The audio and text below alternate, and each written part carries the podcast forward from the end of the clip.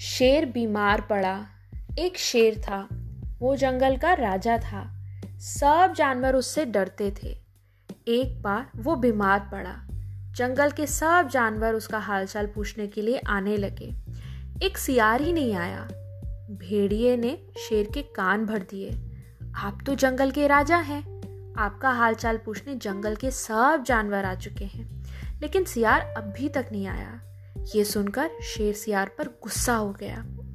शेर और भेड़िए की बात एक छोटी सी बिल्ली ने चुपचाप सुन ली। उसने सियार के पास जाकर कहा, सियार भैया, भेड़िए ने शेर से आपकी चुगली खाई है। वे तुम पर बहुत गुस्सा हैं।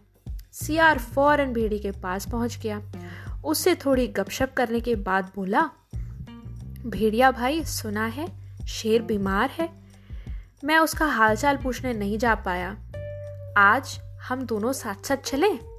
भेड़िया तुरंत तैयार हो गया। दोनों शेर के पास पहुँचे। सियार को देखते ही शेर दहाड़ा। भेड़िए ने सोचा, अब मज़ा आएगा। सियार बोला, जंगल के राजा, आपकी बीमारी का समाचार सुन, सुनकर मैं तुरंत आपके लिए दवा लेने गया था। पर दवा कहीं मिली ही नहीं। इसके बाद मैं डॉक्टर ऊँट डॉक्टर खच्चर और डॉक्टर तेंदुए से मिला। सब डॉक्टरों की एक ही सलाह है कि शेर यदि भेड़िए का ताज़ा खून पी ले तो वो तुरंत ही स्वस्थ हो जाएँगे।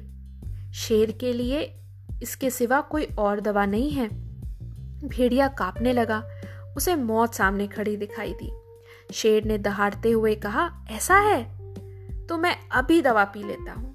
शेर ने भेड़िए पर ज़ोर से पंचा मारा और उसे फाड़ डाला। सियार दूर से ही शेर को नमस्कार करके चलता बना।